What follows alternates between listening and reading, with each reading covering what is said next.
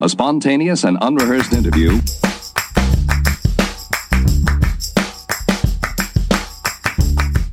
Welcome to the 88th episode of Curiosityness.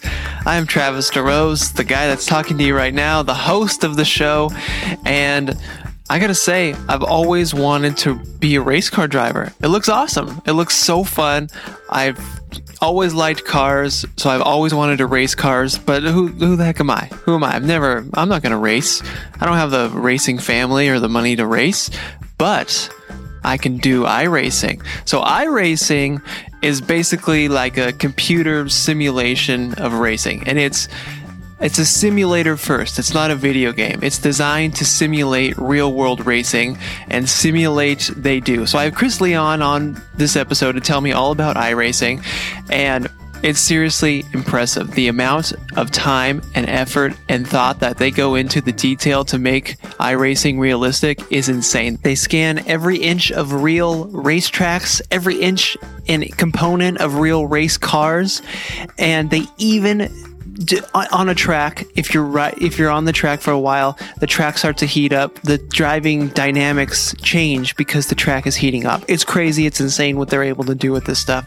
So buckle in this is a crazy episode. We talk about all that stuff. We talk about how to get started with iRacing equipment you need the costs VR everything. So let's get to the episode. Here's Chris from iRacing. Chris what's up? We're going Hanging in there. How you doing, Travis? I'm doing good. It's kind of good. I woke up this morning to uh, to these guys uh, power washing the side of our uh, apartment building, so I had to relocate to somewhere that was a little quieter for this. yeah, that'll happen. I uh, dealt with some pretty torrential downpours yesterday, but uh, the resulting mess has mercifully been cleaned up, and all it took was one trip to a 24 hour Walgreens and uh, Target, some box fans, and some towels. Okay, life's good now, huh? Yeah, yeah. No, uh, no more slippery basement floor. Right. Well, we're both here now, and uh, I am very interested to learn more about iRacing. Like, you know, I'm a I've always wanted to race, get into it, you know. I watched whatever Ford versus Ferrari, all these movies and Steve McQueen racing and stuff and it's it's awesome. It's it seems so fun, but I, you know, who the hell am I? I have no idea how to race or anything like that. How am I going to do this? But uh, then I I hear about iRacing and uh, I may be able to to jump on it just a little bit. Yeah, for sure. I mean, we are we fashion ourselves as the world's premier motorsport simulation. We're a we're a PC subscription product. Um, the company has been around for over a decade, and actually, its origins are traced back much further than that to uh, the '90s, um, and I believe even the late '80s, actually, with a company called Papyrus that used to do uh, licensed sims for IndyCar and NASCAR. And obviously, the computing power of the time much different from what we have today, where you know back then you'd probably be playing things off floppy disks, and now here we are with solid state drives, and you know I've got my USB microphone. We're talking on Skype. You know we've got all this processing power.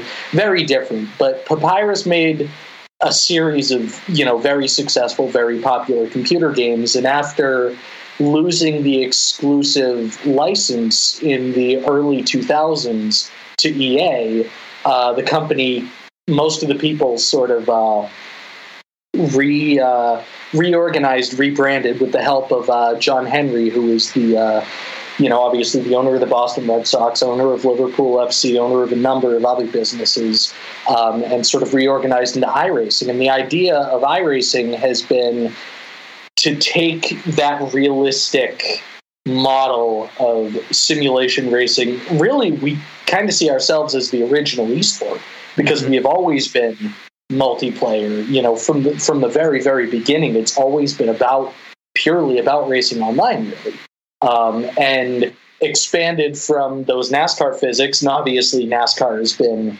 you know kind of the bread and butter of a lot of what we've done over the years, but um, expanding back into open wheel, expanding into sports cars, expanding into dirt oval stuff with the World of Outlaws, expanding into dirt road racing with short course trucks and rallycross, which is where I come from in the real world of racing. And so now we've got a product with 80 plus tracks, 80 plus cars, you know, quarterly builds where we release new content. There's all sorts of stuff. Seven, you know, anywhere from five to seven world championships a year that give out over half a million dollars to the world's best players. It's something that's really exploded. And then obviously this spring, with everything that's happened in the world and the COVID 19 pandemic really shutting a lot of things down, mm-hmm. um, you know, these companies, the, these real world racing series and drivers and everybody started moving to competing more extensively with us to right. where, um, you know, we had races on TV and, you know, the six most viewed esports broadcasts of all time uh, with our partners with Fox, and then later this year with our partners with NBC, uh, we'll be bringing our eNASCAR championship back to television for the professional gamers that we have in that series. So wow. it's something where you know it's it's really expanded very quickly, and you know I've just kind of been uh, lucky to tag on. I'm actually one of the newest, certainly not the newest anymore, but one of the newest people in the marketing department. So, you know, I, I got in as this sort of groundswell of momentum was beginning to rise. Um, you know, landed with the company last year.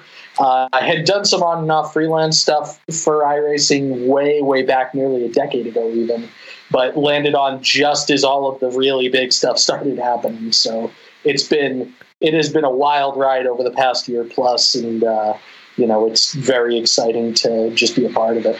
Yeah, well, very cool. It, I mean, it's awesome to watch, and like you said, I mean, putting this stuff on TV, like watching watching this, it's almost I'm confused sometimes whether I'm watching a game or a real like broadcast of something. It looks so good.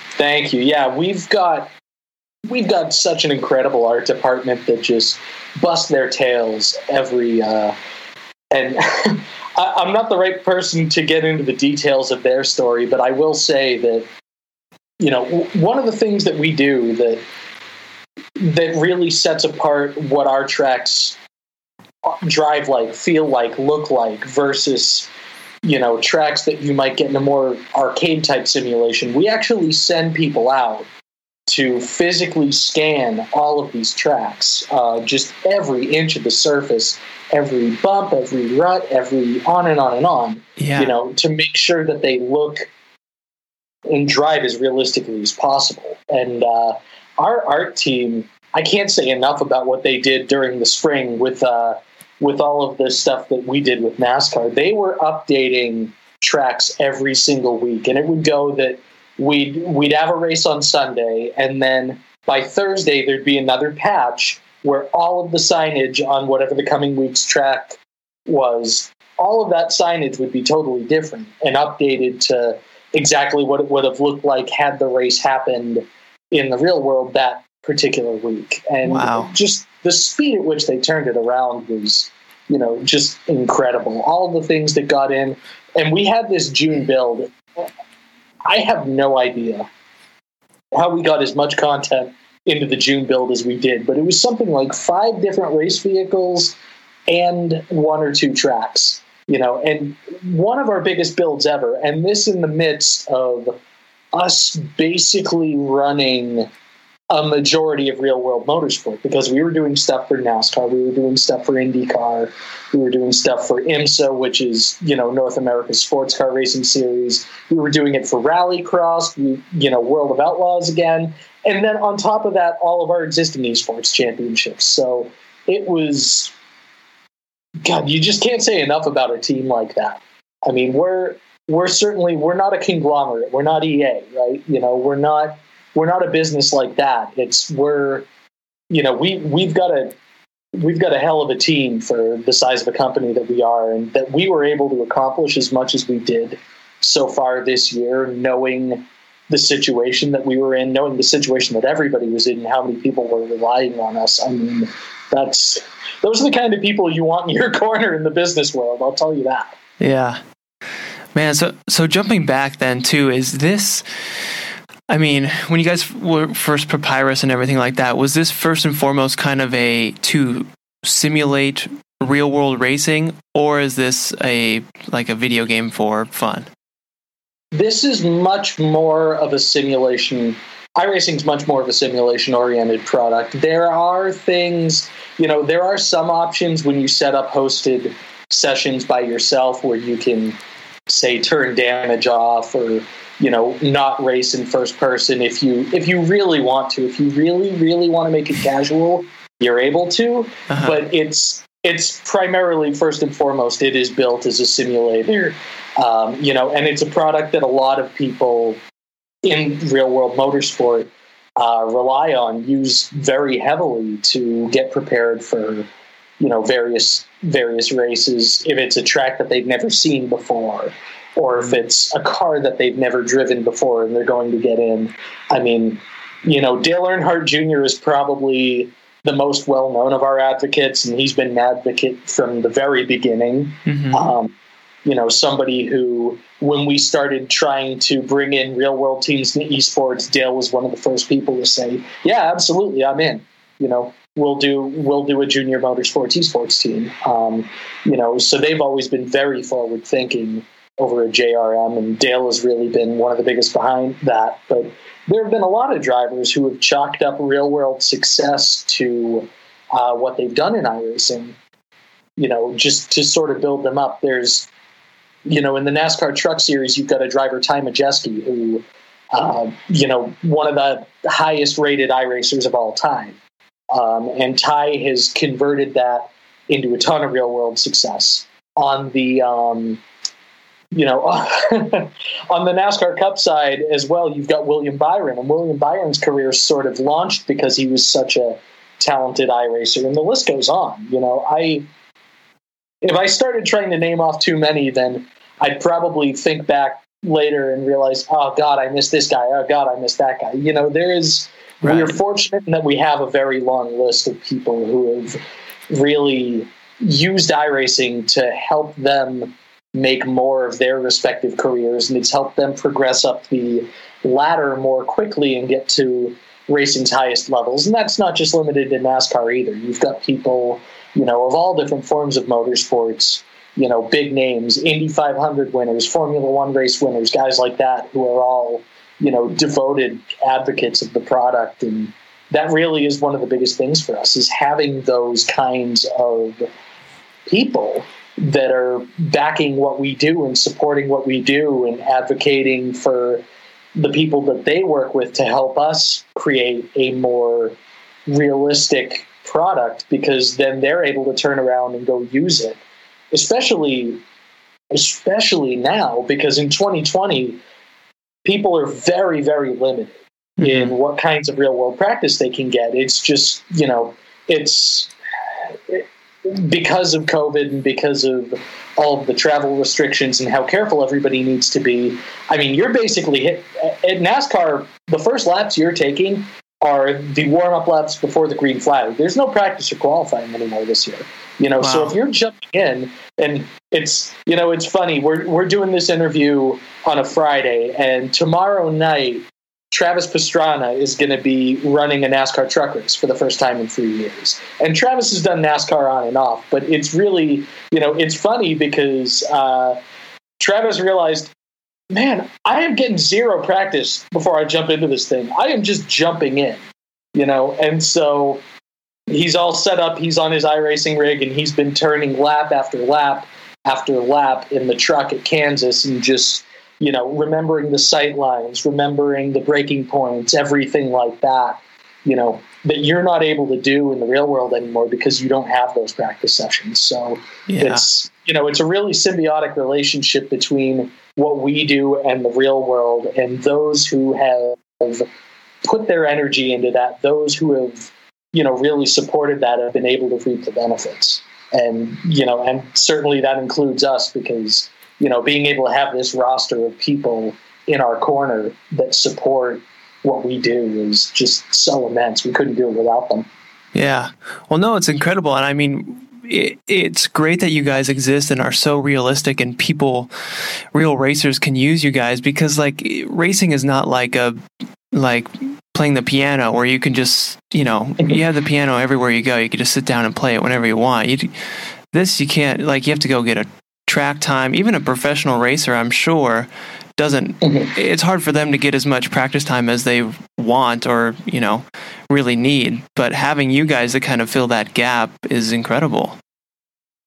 Oh especially in this day and age. I mean motorsport and i got to see this firsthand really in the half a decade that i spent in the real world working with uh, global rallycross is motorsport does not always do well in managing cost um, and I've, I've said that as nicely as I possibly can. Um, you know, you know, costs can balloon. I mean, everybody, everybody always wants unlimited resources, right? No matter what you're doing. Um, but but there are times when you start writing blank checks and not really budgeting for the future, and things start sort of going out of hand. And you know, real world motorsport has dealt with this crisis time and again over decades and decades. And, you know, formulas will get built way, way up to the point where the cost no longer makes sense. And then you've got to bring them down. And, you know, what's the first thing that you can cut that you can regulate is you tell everybody, hey, you're not testing anymore. Test sessions used to be a very, very common thing in, you know, certainly in NASCAR. Um, mm-hmm. and you would go to the track a few weeks beforehand, you'd turn a bunch of laps. Yeah, about 15, 20 years ago, that went you know they they killed that because it was just such a huge expense. Now, if you're lucky enough to get selected to do a tire test when uh, you know when they're developing a new tire compound, you might get to go to a track and turn laps early, but you also know that you're probably not getting the call again for another few years uh, because they try to cycle it through evenly for everybody.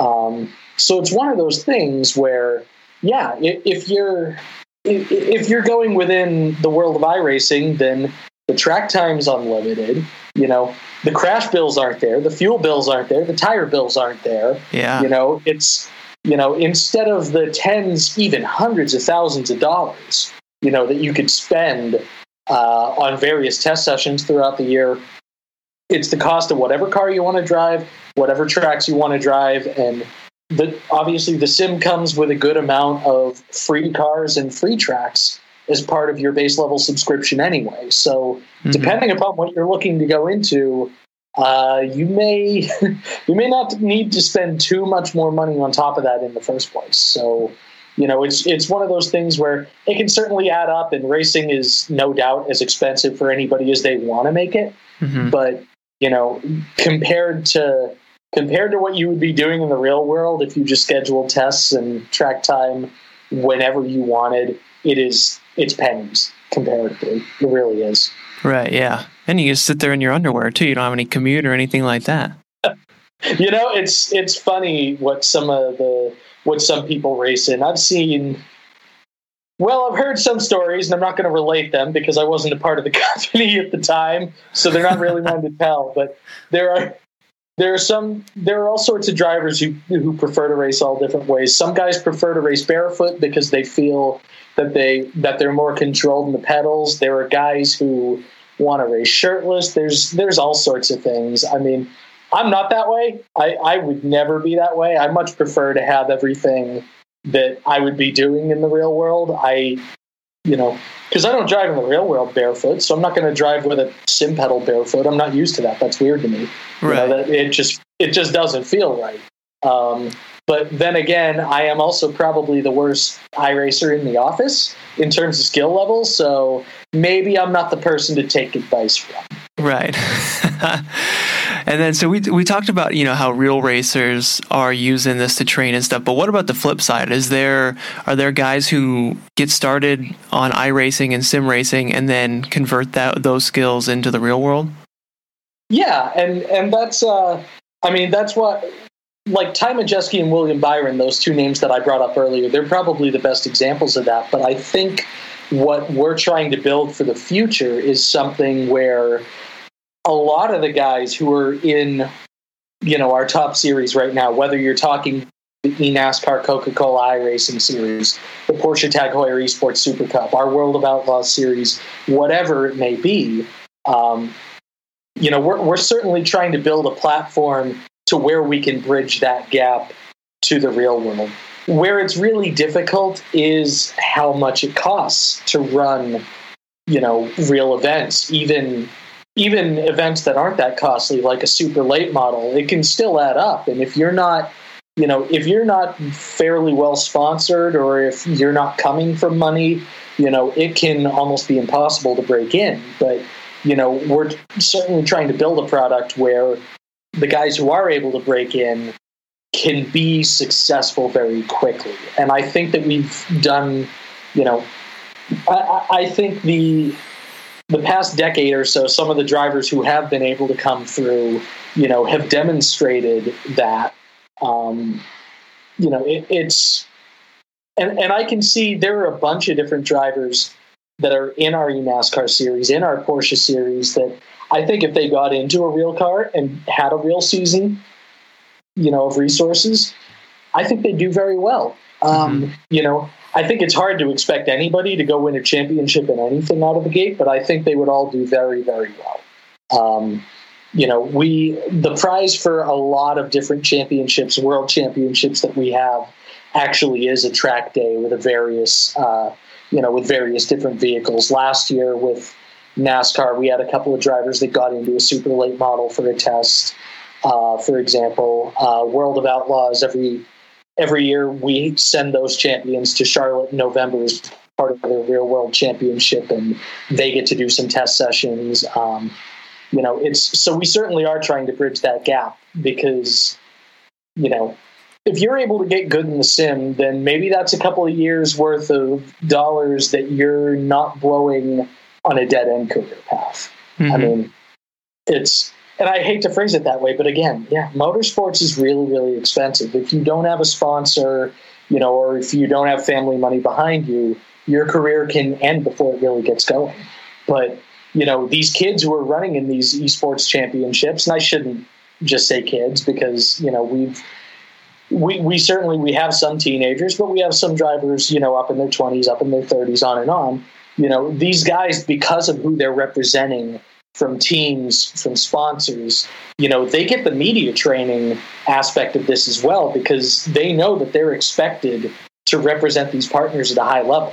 Mm-hmm. And that's one of those things that, yes, you can teach it, but if you're coming in with that skill set already ingrained, then it's such a huge advantage. I mean, we did a media day in Charlotte in January uh, before you know, before travel and everything started slowing down, where we basically had the whole series there and they did media training. And there was a driver in a regional NASCAR series um, who was very bitter about that because it was somebody who had won a lot of races and a lot of championships and felt like, in comparison, he hadn't gotten enough recommendation. And it was the it was kind of the damn kids get off my lawn sort of mindset. And right the way that our NASCAR drivers respond to it responded to it they were so mature they were so reasoned they they weren't dispassionate but they weren't saying things that would embarrass anybody would throw anybody under the bus. You know every single one of them acted in a way that we could be proud of that NASCAR could be proud of that their sponsors and their teams could be proud of you know they they all did such an incredible job in standing up to being challenged by somebody who you know whether whether it was bitterness or just not really understanding the difference and understanding the concept you know they did such a great job of standing up to that and handling that situation. And that's the kind of thing where you know if if i'm a team principal five ten years down the line i'm looking at kids you know, who are coming out of esports that might be in their late teens, early 20s. If I'm seeing them respond that maturely off the track, you know, in places like Twitter where it's so easy for something to become a cesspool so quickly, mm-hmm. you know, I'm looking at those kids and thinking, well, that's somebody I can trust to make mature decisions on the track as well. I can trust that kid not to tear up equipment. I can trust him when he's away from the track not to party super hard that you know, he embarrasses our sponsors or whatever. You know, I can trust these people you know, because they do a good job of representing themselves. And it, it's really, it's such a multifaceted concept in building drivers. And it's something, again, I, I, was experienced with that in the real world. We had a lights class in GRC where we had a lot of drivers who were just sort of coming up there. And it was important for us to teach them those media skills. I mean, I had kids who, the first time I talked to them, they're, you know, 16, 17 years old. And, you know, I'm asking them a question and they're giving me maybe two sentences and you know a few months later you ask them another question do another interview and you're getting a detailed thoughtful answer you know that's not it's not just corporate talking points either it's you know it's a reasoned measured explanation of what's going on on track how they're adapting to different driving conditions on and on you know it's it's something where I think you're going to see a lot of drivers in the future that come from the sim racing world, whether it's us, whether it's any other product, you know, and they're going to come in and they really are going to be the total package. They're not going to have a ton of real world experience, you know, necessarily. And yeah, that can be a detriment because there is a lot more driving by the seat of your pants in the real world. But, you know, again, there's, it, it's made such a difference for so many drivers uh, moving up the ranks that you know I, I just i think you're going to get to a point in the future of real racing where just about everybody who you see in there is going to have come in some fashion from the esports world from the sim racing world right. and the rest probably just people who have uh, come into money and then are just finally chasing their dreams. So yeah. you need those folks too because they keep it afloat. Right. we need the rich guys. But that's what's fun about your product too is that somebody like me who, you know, I don't I'm not going to be a, you know, a professional driver or anything like that, but I and and I'm interested in racing and I want to try it so I can get on iRacing and, you know, have fun and do this. And I it's to me it just feels a little bit more meaningful or I guess meaningful when I know that it's simulating the real world. Like it, it, it's simulating the real thing, and maybe you know, you know, one day a year or something, I could get out on a real track and and go drive too. You know, so that I love that aspect of it. That it's kind of bringing the real world to just you know casual people like myself. Yeah, no doubt. And I mean, just some of the drivers who get on it and you know, regularly and want to have fun with it and want to hone their skills and all sorts of things.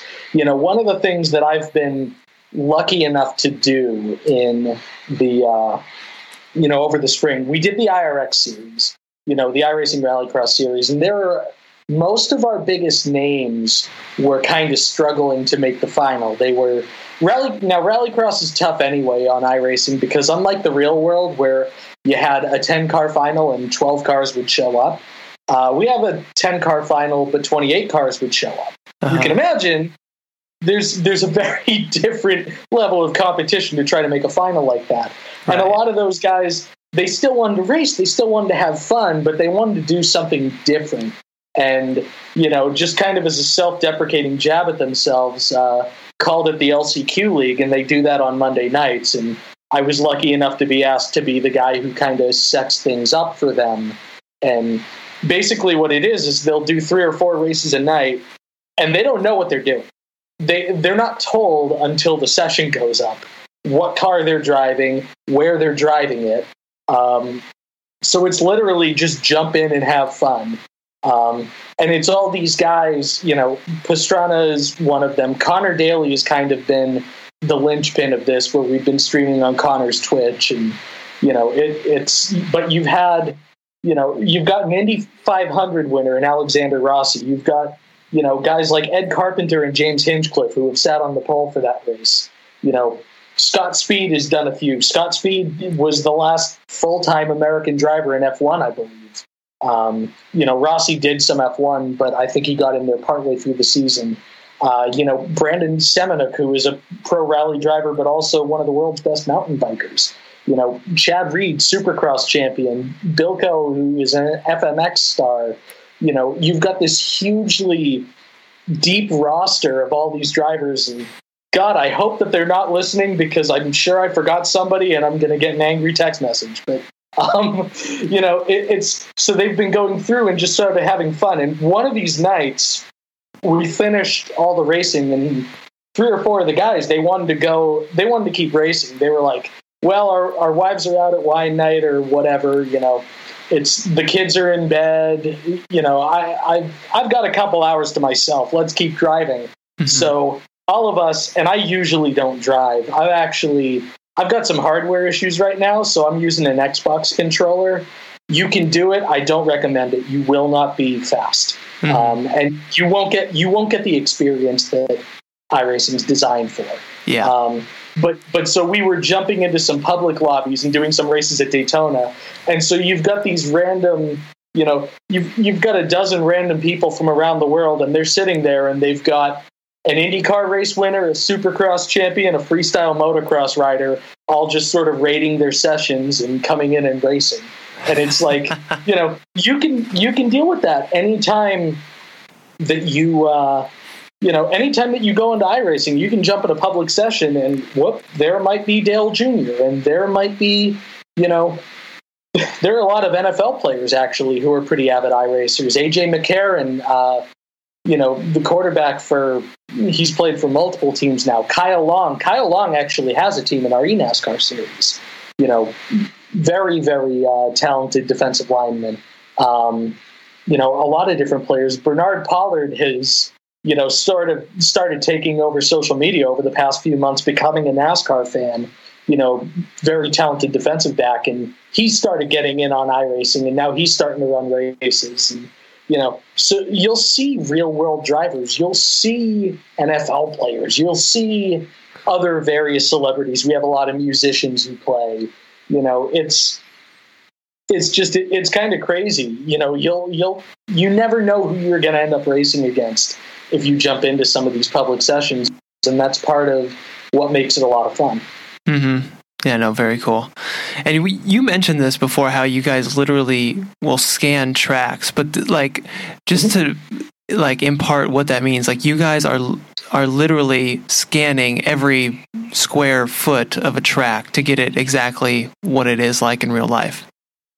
Yeah, that's exactly it. And I mean, so we actually have a van that we'll send out across, you know, across the country, and it's the same way that we scan our cars uh, you know, we'll so we'll send our personnel out, you know, with all of our equipment to just get every bump, every building, every every square inch of all of these different facilities, you know, to make sure that they're realistic. It's just it's not the same if you're building it solely based on eyesight and on visuals. I mean, mm-hmm. every track has unique character. I mean, there's there's a reason why everybody goes up in arms anytime that a NASCAR track gets repaved.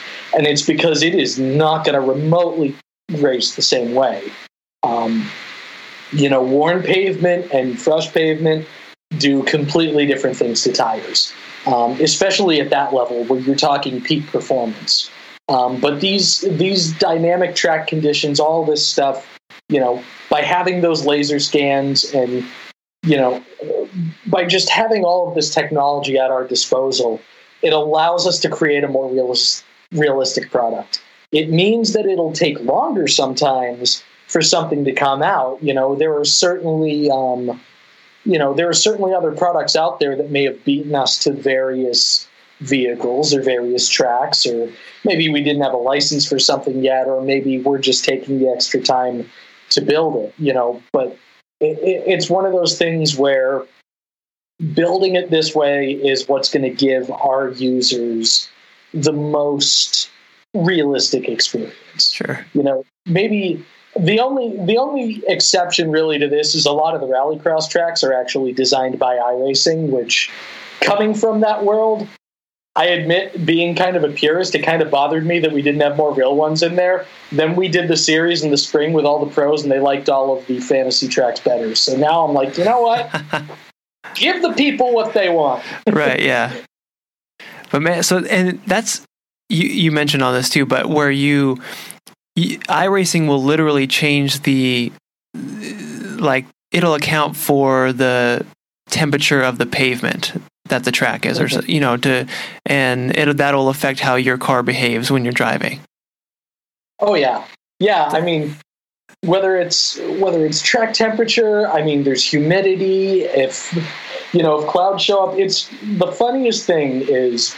So we run a service-wide Indianapolis 500 every year, right? Uh-huh. You know, and and it doesn't matter who you are as long as you're you know as long as your license levels and ratings are high enough that you're that you're capable so basically that you didn't just sign up yesterday um, you know you can go make a qualifying attempt for this indy 500 and we'll run a ton of different splits. So the indy 500 in the real world is 33 cars. So we'll have all 33 car splits. So if 3,300 people show up, then we're running 100 concurrent Indy 500s.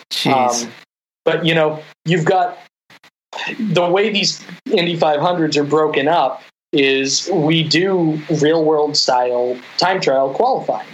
And the discussion every year is whether we have dynamic weather or whether or if the weather is going to be the exact same for everybody because one little cloud over turn 3 can make all the difference the same way that it does in the real world. You know, and regardless of where anybody falls on that line, you know, it's one of those things that people have a spirited debate about every year because it makes all the difference in the world. You know, it's it's just it it's such a game changer to have dynamic properties like that that affect the racing experience, but again, that's how the real world is. You know, a cloud shows up during your qualifying run in the real world, and something very different is going to happen versus if the sun is just beating down. There's not a cloud in the sky that is so incredible to me that you guys have that level of of detail in that and that how do you how are you able to even determine how a cloud would affect the you know racing conditions how, like i could understand the real world it just happens and you're like oh well it's different now but how are you guys able to put that into a, a program well, that's the thing. I mean, there are a lot of engineers, you know, in iRacing who have come from the real world and have those notebooks and notebooks of knowledge uh, that they're able to apply. You know, it's I, I genuinely think that we have the best programming team out there, and you know, they can they can certainly speak to it a lot more in depth than I can. But you know, it, it's one of those things where when you've got that real world experience, what your job is in the sim world is to build your product to react the way that the real world would react. And if you know how the real world is going to react, then half your job's done for you, you know? Um, mm-hmm. Because we've, you know, everybody's got notebooks and notebooks full of this sort of data because, you know, working on real world cars, working in real race series, you know, it's these folks understand what kind of change one degree in temperature is going to make. You know, it, it's it's one of those things that it really comes from experience. It's you know, it, it's like anything else. You do something for long enough and get good at it and understand it like the back of your hand, and you're able to put that in. But I mean, you know, we we're fortunate enough in that we're talking about a sport that's been around for over a hundred years now, and even though there's probably not a lot of relevance from that first Indy 500 back in the 1910s. Um, you know, it's people keep a lot of data right now. Data is what keeps motorsport of all levels alive at this point. And whether you're just taking it down, you know, in spiral notebooks or whether you're using some of the most intense software in the world, the way the Formula One team does. I mean, there's there's such a wealth of information out there that people are able to take advantage of to just make these make these things as realistic as possible. I'm just not the guy who writes the code on, unfortunately. Right. Yeah. Well, I mean, honestly, having one of those guys on, they would probably dive into stuff that's way over any of our heads anyway. So we wouldn't even understand. But and then the the cars too, because you replicate real cars. Yep. That seems so much more difficult than a track, uh, even to me, because it's not just I would imagine there's more than just scanning it because there's the all the internal components and everything and horsepower and all that kind of stuff. How how do you guys even go about that? I mean, yes and no. And that's part of that is you need to rely on a good cooperative partner there. You know, there are some partners that we've had over the years who have been very forthcoming with data and information and more than happy to give us everything that they possibly can. And there are some partners who haven't, that they've, you know, they've been happy to give up the license, but they're not happy to give up spring rates. They're not happy to give up engine tuning. They're not happy to, you know, this, that, or the other thing. And that can make it harder. Mm-hmm. But that's, you know, that's more because, especially in the real world, these teams are going to want to protect some of their interests and some of their data, and that is how, you know, that's that's just a symptom of real world motorsport, especially manufacturer driven motorsport. I mean, I remember my first ever GRC race when I was in Brazil, and I just, you know, as a social media guy, I'm just sort of trying to take a photo of mechanics working on the cars. And I'm towards, you know, I'm standing towards the front of the car, and the hood's open. You know, in, even though, frankly, the uh, the car that I was that I was uh, shooting did not didn't really have the performance that I think they wanted to. You know, the uh, the chief mechanic kind of pulled me aside and said, "Hey, just a heads up. I know that you're not doing anything malicious, but you know, if uh, if you weren't part of the series, then I would have had you thrown out of the garage for taking that photo. You know, teams can be, people can be very, very protective of various things in there. And again, that's a that's a manufacturer symptom. You know, so sometimes you'll get much more data from an older car than a newer car because the older car is not competing anymore and it doesn't matter. And maybe they've reinvented what they're doing from the ground up, so it's not really relevant um, to their current race products. I mean, again, there's there's some that are more cooperative than others. You know, NASCAR has certainly been, I think, one of the most cooperative overall over the years. Um, you know, they were the first really esports world championship back in, I think it was 2010 that that eNASCAR uh, world championship started. And actually, Dale Jr. was the first race winner in that. Uh, he would show up to some of those races and he would run them, and he won the very first one at Daytona. So, uh, cool little factoid there. Um, but you know, NASCAR has always been so supportive, and it's always been it's always been such a good relationship. So you always see NASCAR content come out very quickly because they're willing to support what we're doing. They understand the value. They understand its importance, and they you know, in, in, some ways they rely on it because it, it serves a huge need for them in that it gets people interested in, you know, in them that are iRacers that might be coming in, whether it's as a casual gamer or a lifer in some other form of motorsport. You know, I've I've heard I mean anecdotal evidence is not is not a set of real, you know, data. Anybody who's taken a stats class can probably tell you that. But the amount of anecdotal stories that I've heard from friends, acquaintances, people I follow on Twitter who have said, Yeah, I got into iRacing because I wanted to drive this, and then I fell in love with this other car and this other form of racing and now i'm a huge fan of this form of racing you know i've heard that story more times than i can count mm-hmm. you know and and for nascar which is obviously uh, you know there the NASCAR fan base obviously is probably you know if you think about it, it, it skews a little on the older side it skews a little more towards certain areas of america you know that that can be hugely valuable because now you're capturing a gaming audience sometimes that may not really be familiar with what it is and they come in with kind of a blank slate and they just drive the cars and the tracks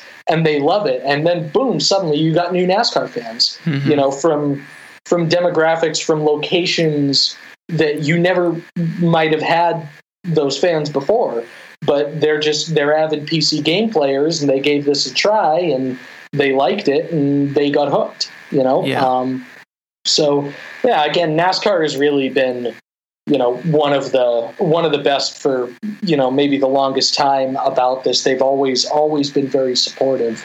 But over the years you know as it starts working for one motorsport is about emulation. Let's be real. When somebody hits on something everybody else is going to follow them as soon as they can. It's how the industry has always worked. Yeah. And so because of that foresight and that forethought on nascar's part you know a lot of other organizations have been the same way.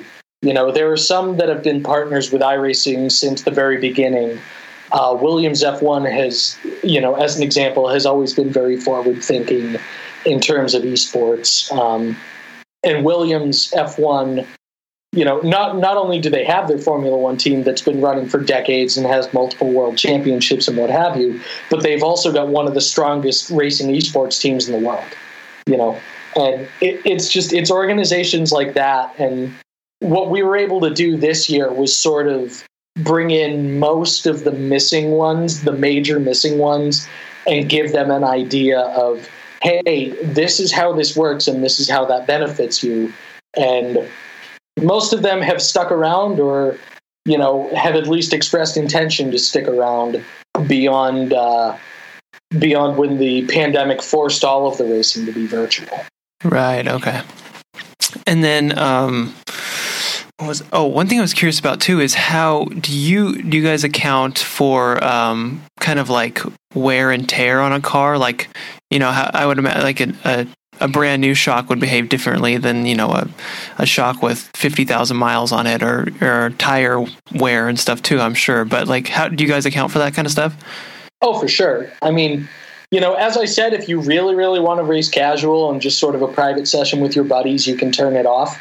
But default and in most places it is on and it is realistic and one little scrape in the wall can change everything for you you know if you if you run up too hot you know in a we we actually the first eNASCAR race of the year at Daytona last year 2019 you had a couple of teammates who were trying to work together and one of them wasn't cooling his engine temperature the way that he needed to and he blew his engine trying to draft because he just ran it ran it too hot and it let go. Um, you know, so that's that's certainly stuff we account for as well. Um, you know, it's it's funny because since you're not tearing up a real race car, there are certainly the people who realize, oh, well, I'm not financially responsible for all this crash damage, and you might right. drive a little differently, and you know. That that stuff is discouraged. We have a pretty robust protest system and things of that nature. So if you if you do happen to drive like an idiot too often, you might get suspended from the service. You might lose your rights to use the service. Okay. You know, it's it it really again it is about realism. yeah. Um, and we and not only that, but we do have a new damage model that has just been rolling out a couple of cars at a time, basically. Um, and so you'll see you'll see far more spectacular damage on some cars than others. Uh, you know, where more pieces might fly off, where wheels might fly off, where, you know, just all the sorts of things that you would see in the real world. If you really had a bad time, um, you know, you'll deal with that stuff. Uh-huh. Uh, so, you know, it's really important to drive as, you know, as carefully as you would in the real world and not necessarily carefully meaning slowly, but carefully meaning you know deliberately and you know just not trying to make the hero move in turn one of lap one from the back of the grid because you're never going to win the race in turn one of lap one. Mm-hmm. It's this isn't a Mario Kart where you can just drive off the track and then get placed back on and you're you're good to go. no, it's and I've never pulled off that exploit in Rainbow Road. I have tried my damnedest, but I've never had my angles right. Um, okay, so this is what this is what I'm really curious about now is because I'm I'm super stoked on iRacing and want to get started.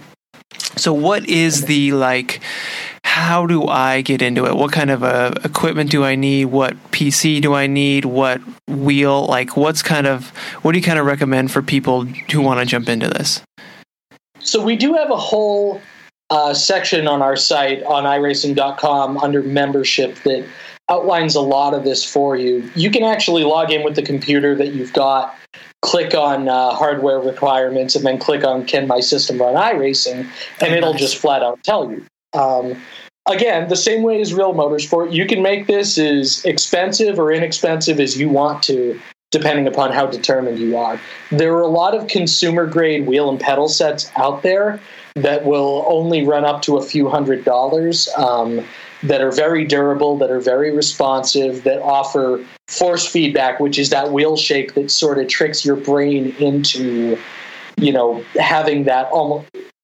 It tricks your brain into thinking you have the seat of your pants feeling, kind of, right? Right. You know, okay. and, and then I mean, there, there's more intensive stuff out there. There are guys who spend tens of thousands of dollars on rigs, you know, with uh, with that full-on immersive force feedback because they want it to be as close to the real thing as possible, you know. But but you really can get started for you know a few hundred dollars for the wheel and pedal set.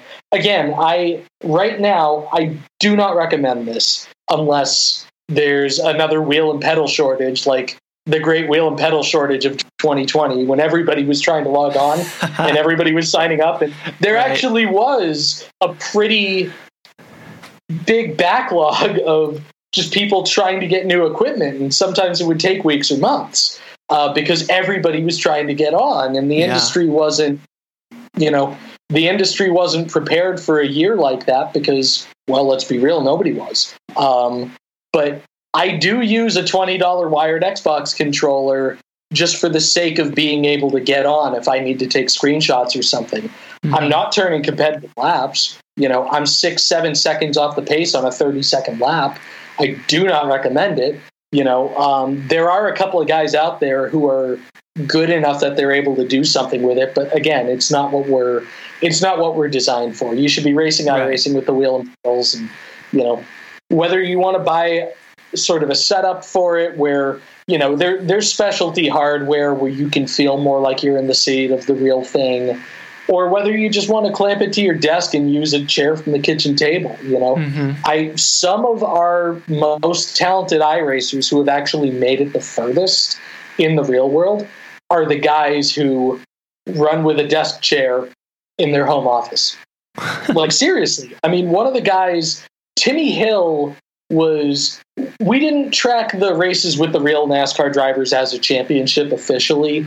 People people independently calculated points as if it was the real thing and Timmy Hill would have been the champion. The funny thing, Timmy Hill won one of our races that was on TV on Fox, and later that night was sitting in the same chair filling out his 2019 tax forms, you know, on the same computer.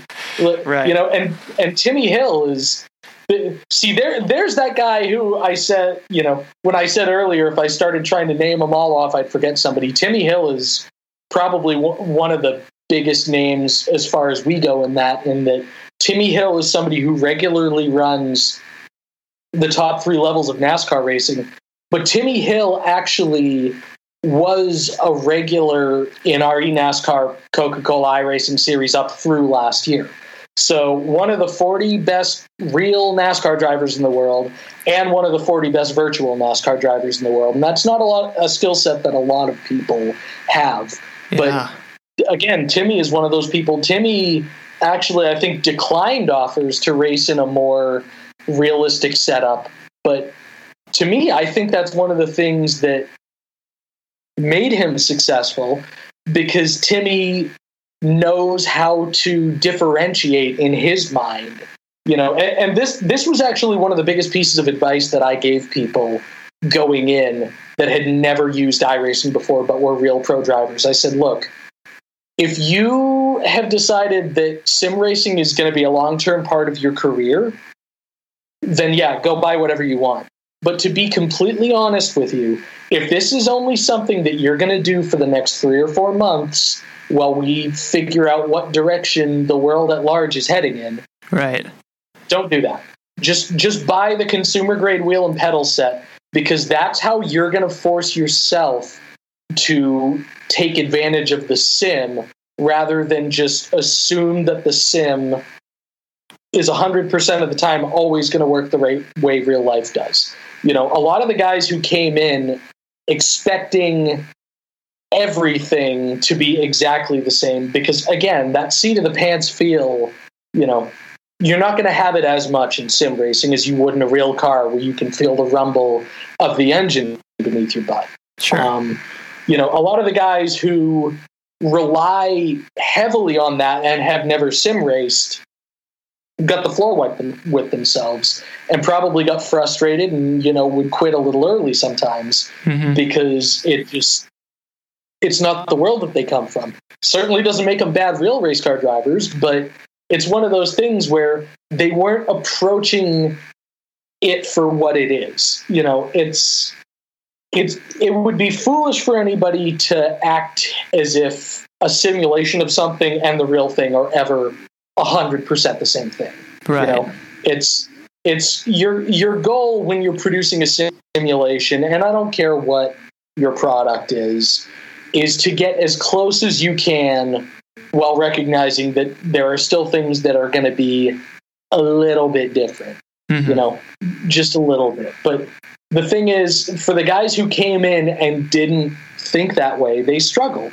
The guys who really did well were probably early adopters longtime iRacers and have had years and years of practice of making that distinction and they would go out and take all the victories. And you know some of the big names would get bummed because it's like oh here's this guy who runs 32nd in the real world and he's winning all the races and it's like well you know you'll get back to real racing soon enough Yeah. so you know, it's it's not that bad a thing for these guys to be able to get a little bit of exposure too, because let's be real. If you know, if you, if you've got somebody who's generating a ton of interest on TV, if he lands another sponsor in the real world that comes in and sees value in real world racing, we are all hunting for sponsors at all times in real Mhm. world racing. You know, it's it's an expensive proposition no matter what you're driving. And if one new company comes in because of what we did, then to me that's us. No, it, it's it's not the forefront of what we're trying to do, but it's it's a certainly a positive side effect of what we were doing. You know, and there were definitely some new sponsors that came in that have activated very very heavily through sim racing sponsors that you probably wouldn't expect to be active in this world. Um, you know, I and not not as sort of, sort of an advertisement or anything, but Blue Emu is a great example of one that has done this, um, where they partnered up with a driver, Landon Cassill. Now, Blue Emu has a partnership with NASCAR, but they're not, you know, they haven't really been regularly a primary sponsor on cars, but they linked up with Landon Cassill, who was running these races, uh, formed a very strong relationship with Landon through that, and have activated very heavily in the sim world. And it's it's definitely a partnership where they've seen results because they've kind of been expanding what they've been doing in it. You know, so for us to have produced something where you've got one where you've got even one new brand that a NASCAR fan wouldn't have thought about at all maybe last year, you know, it, it's just it's a it, it can make all the difference in the world over time as they add up. Mm-hmm. No, I can I can totally see that. Um, and then just again to kind of um, I'm thinking for here when I when I try to jump on this and, and learn all this stuff is do you guys have um 'cause I, I'm gonna be horrible I'm gonna be terrible when I get on this I have no idea how to race or anything. Do you guys have uh, like tutorials or something like that to help me learn how to how to race a car? Oh yeah, of course. And our member site has a ton of different resources. Uh, you know, there there are welcome videos, there are how-to videos. You know, we've we've got a pretty extensive help section on there. It includes a driving school. Um, you know, there, there's all sorts of different stuff. There are all sorts of different, um, you know, resources.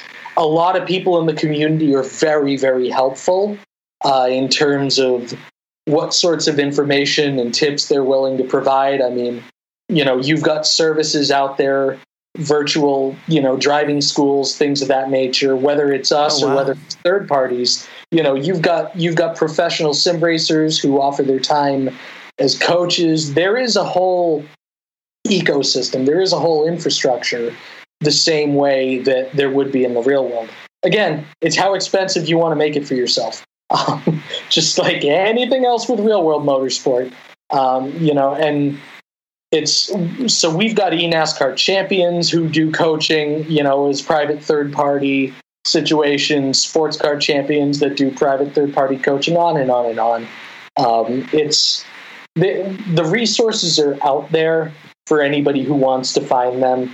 you know, and I don't know. It's I, I couldn't really estimate how frequently they're utilized um, because you know there are a lot of people who they just come in and they're just so excited that they just want to jump in and drive, mm-hmm. but they do make a huge difference. And being able to, you know, it, it's it's just like anything else. If you're meticulous with it, if you're careful with it, if you're if it's really a priority to you to do it right, then resources like our driving school, resources like our how tos and things of that nature, you know, they, they really do make all the difference in the world. Mm-hmm. Damn. Well, shit, Chris, this is awesome. I, am so excited talking to you and, and learning about all this stuff. I really can't wait to jump on and try all this stuff. So I'm so glad that you guys are around, that iRacing exists, and you, you're putting so much incredible detail and effort into replicating tracks mm-hmm. and cars. To me, it's it's freaking mind blowing that th- something can be created like this. So I'm glad you guys exist. I really appreciate this. Yeah, for sure. No, and it's been I mean, certainly for me, it's been a ride, sort of getting to be getting to be involved with this. Because again, coming from real racing, you know, and the time that I spent in real racing, there's a lot of there are a lot of inefficiencies in the world of real motorsport. There are a lot of times where people, you know, care more about doing things their way than the right way. There are a lot of times where people throw money at things for the sake of throwing money at things. There are, you know, if you tried to write a book on just all the times that happened, you wouldn't be writing a book. You'd be writing an encyclopedia set. Right. Um, you know, you don't have to make those mistakes in the virtual world. And to me, that's one of the most fun and exciting things about it. I mean, I'm, you know, my obviously coming from rallycross, my pet, you know, I, I don't really want to call it a pet project because I see the value in it regardless. But one of the biggest projects I work on is iRacing Rallycross. You know, in terms of promoting those races, promoting the World Championship, promoting the All Star events. Um, and to me, it's I came from a series where per car it would cost about four million dollars to run for the season on a top tier team by the end of when we were doing it. And you were only doing eight events and Jeez. 12 rounds because four of them were double headers. You know, it wasn't something that made a lot of financial sense. You know, yeah. the the cars when they were built new would cost more than half a million dollars. When I got hired, I would tell some of the people in the marketing department these numbers, and they literally called BS on me. They were like, I could buy two sports cars, you know, racing sports cars homologated for to go run Le Mans for that price. And I'm like, I know that was the problem, you know? Whereas when I came in, it was about the same amount of events and it only cost a million to run up front for the year, you know? So over the course of five years, the spending quadrupled. But you go into you go into iRacing and you know, if you don't have brand loyalty, you've got a free rallycross car sitting in front of you, and you've got multiple free tracks sitting in front of you, and yep. boom, you can go start your rallycross career. You know, so when I've been talking to real world teams about coming in and doing IRX events, whether it was the All Star stuff, whether it was the World Championship, when you take away all of the financial hurdles that they had to deal with in the real world, and they look at this thing, they're like, well, we get all the fun stuff that we liked about this as a marketing product without having to write off seven figures every year.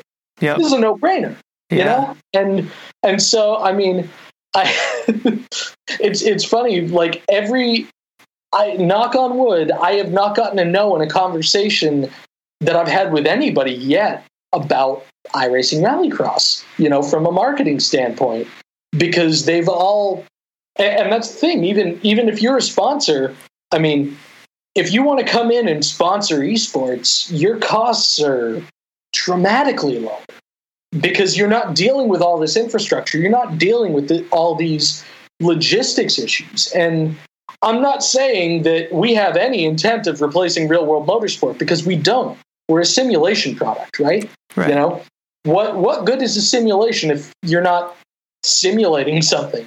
Yeah. You know, at, at that point we're we're something very very different and you know, you're talking about an entire field of business that has gone under. Um, but you know, when I when I show the numbers to people and when I talk about getting involved in something, it's a it's a reasonably low cost spend with a decent amount of bang for your buck. You know, because you're not you're not dealing with the cost of shipping something halfway across America. You're not dealing with man hours and putting up a tent and activating and hoping that you get you know a few hundred conversions on site at a race event yeah. you know you're dealing you're dealing with a live stream and you're dealing with something that people can go back and watch repeatedly forever and your branding is on that scoring ticker or your branding is on those virtual race cars or if you're a race team and both of your cars get yard sailed flying over the jump because somebody was a little too confident you're not talking about half a million dollars in written off equipment right. you're talking about somebody hitting a reset button and yeah, maybe, you know, maybe on Monday you have a conversation about how, yeah, lap one probably wasn't the time to send it that hard over the jump. But nonetheless, you know, you're you're not dealing with a bunch of PO'd mechanics yeah. who are, uh, you know, who are having to fix whatever you dealt with, and your sponsor or your family or you yourself aren't having to write a big check to cover all the damages. Right. You know, it's it's so it's it's an infrastructure that hasn't gotten inflated to a point where it doesn't work mm-hmm. the way that other real world motorsport infrastructures can very easily get inflated to those points. And like I said, believe me, I was with one of the probably one of the most painful and heartbreaking ones in GRC. But, you know, man, when you quadruple the cost of what the cars cost, you know, when you're building temporary tracks that get taken down after three days and what all that costs. Jeez. You know, yeah. it just it, it became something where the running tally never made sense and it was never going to make sense that way. And it's just not, you know, they're problems that we don't have to deal with. You know, it's there are there are things that we're never going to be able to replace in the real world from a marketing standpoint in doing that. Mm-hmm. You know, it's you know we can't we can't pack tens of thousands of virtual spectators like on the ground where they're feeling the rumble of the cars and where they're smelling the tires and the fuel and whatever sure you know but you know for it's something where you can make a lot of business sense around esports if you do it the right way and it's not as hard to do esports in my opinion the right way as it can be to do real world motorsports the right way. Right. Well, so, so should we send people to iRacing.com? Is that the best place to, to send folks to? Yep, iRacing.com, iRacing.com slash membership. Uh, if you just want to sign up right away, there are a ton of different uh, options, whether you just want to try it out for a couple of months or whether you want to go all in and subscribe for two years. Right. And I believe we are running one of our steepest discounts right now. Um, I will actually, that's the beauty of being on the uh, computer while we're doing this, right? Is I can just go in and check this and make sure I get things right. We are running 50% off all new memberships right now. So okay. that is the absolute steepest discount that you know that we ever do is 50%. So now is a perfect time. Uh, we crossed 100,000 members last year and we ballooned over the spring. And if you're one of the 80 or so thousand people who just signed up over the past six, seven months, thank wow. you very much. And certainly a special thank you as well to some of the people who have been there for the beginning. We've got some members who have been with us for over a decade, um, you know, including some real big name race car drivers, you know, Scott Speed is a name I mentioned. Parker Kligerman's another one. Ron Capps, an NHRA champion. They've all been a part of iRacing and racing regularly since the beginning. Landon Cassill, who I mentioned a little bit earlier as well. You know, and you've got you've got all sorts of people. You know, from again all different backgrounds that are iRacers, and it's just it's really cool to be a part of.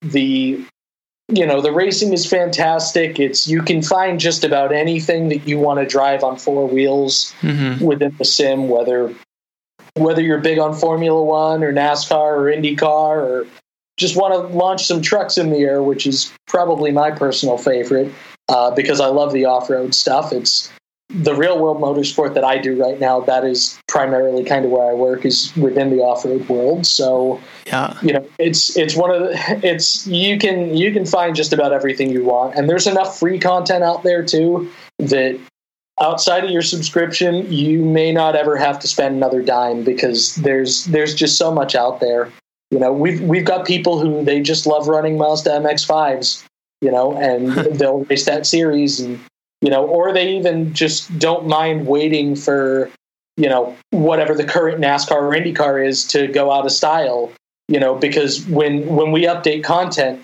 older content becomes legacy content and it's sold at a steep steep discount Nice. so um, you know but again there's there's stuff that you're guaranteed for free when you sign up uh, there's there is some stuff that is you know fairly cheap and then you've got a lot of stuff that is just kind of our our premium content if you want to make your way up the ladder and all sorts of different esports world championships or run endurance events as part of a team or what have you. I mean, it's it's it's kind of lame to call it choose your own adventure, but you really can. You can your time on iRacing is whatever you want to make of it. Whether you want to run with public folks from around the world, whether you just want to get on with your buddies and set things up on your own, you know, it's it's in a lot of ways we're like a bunch of different racing simulations in one. And you know it's certainly cool to uh it's cool to be a part of that. We have an amazing team of people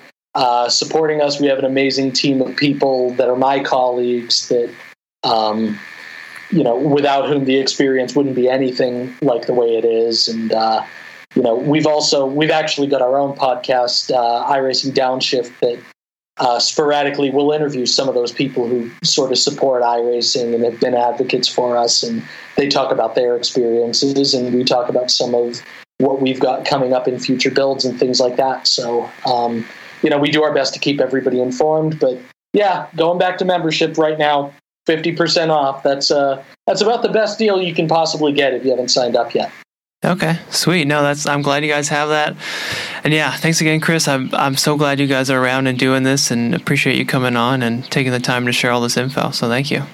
Yeah, of course. No, thanks for having me. It's uh, it's been fun, and uh, hopefully, hopefully, we get a few uh, few of your listeners onto iRacing if they weren't already on board beforehand.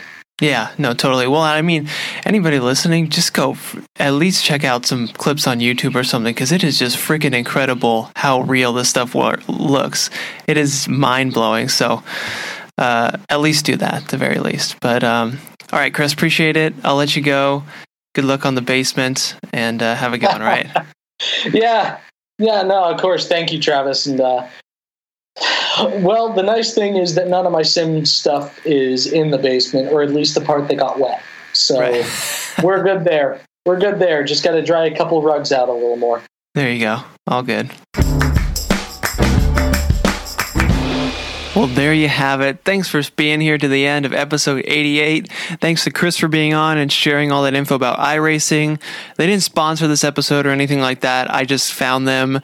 I've always wanted to race and just thought they were awesome. So invited them on to learn a bit more about what they were doing. And boy, did they deliver. So that was fun. Thanks for being here again. And, uh, that's it. The episode's over. If maybe if you know somebody who's into cars or racing or even video games, hey, send them this episode. Share it with them. Maybe they'd like it. They could learn a bit about it.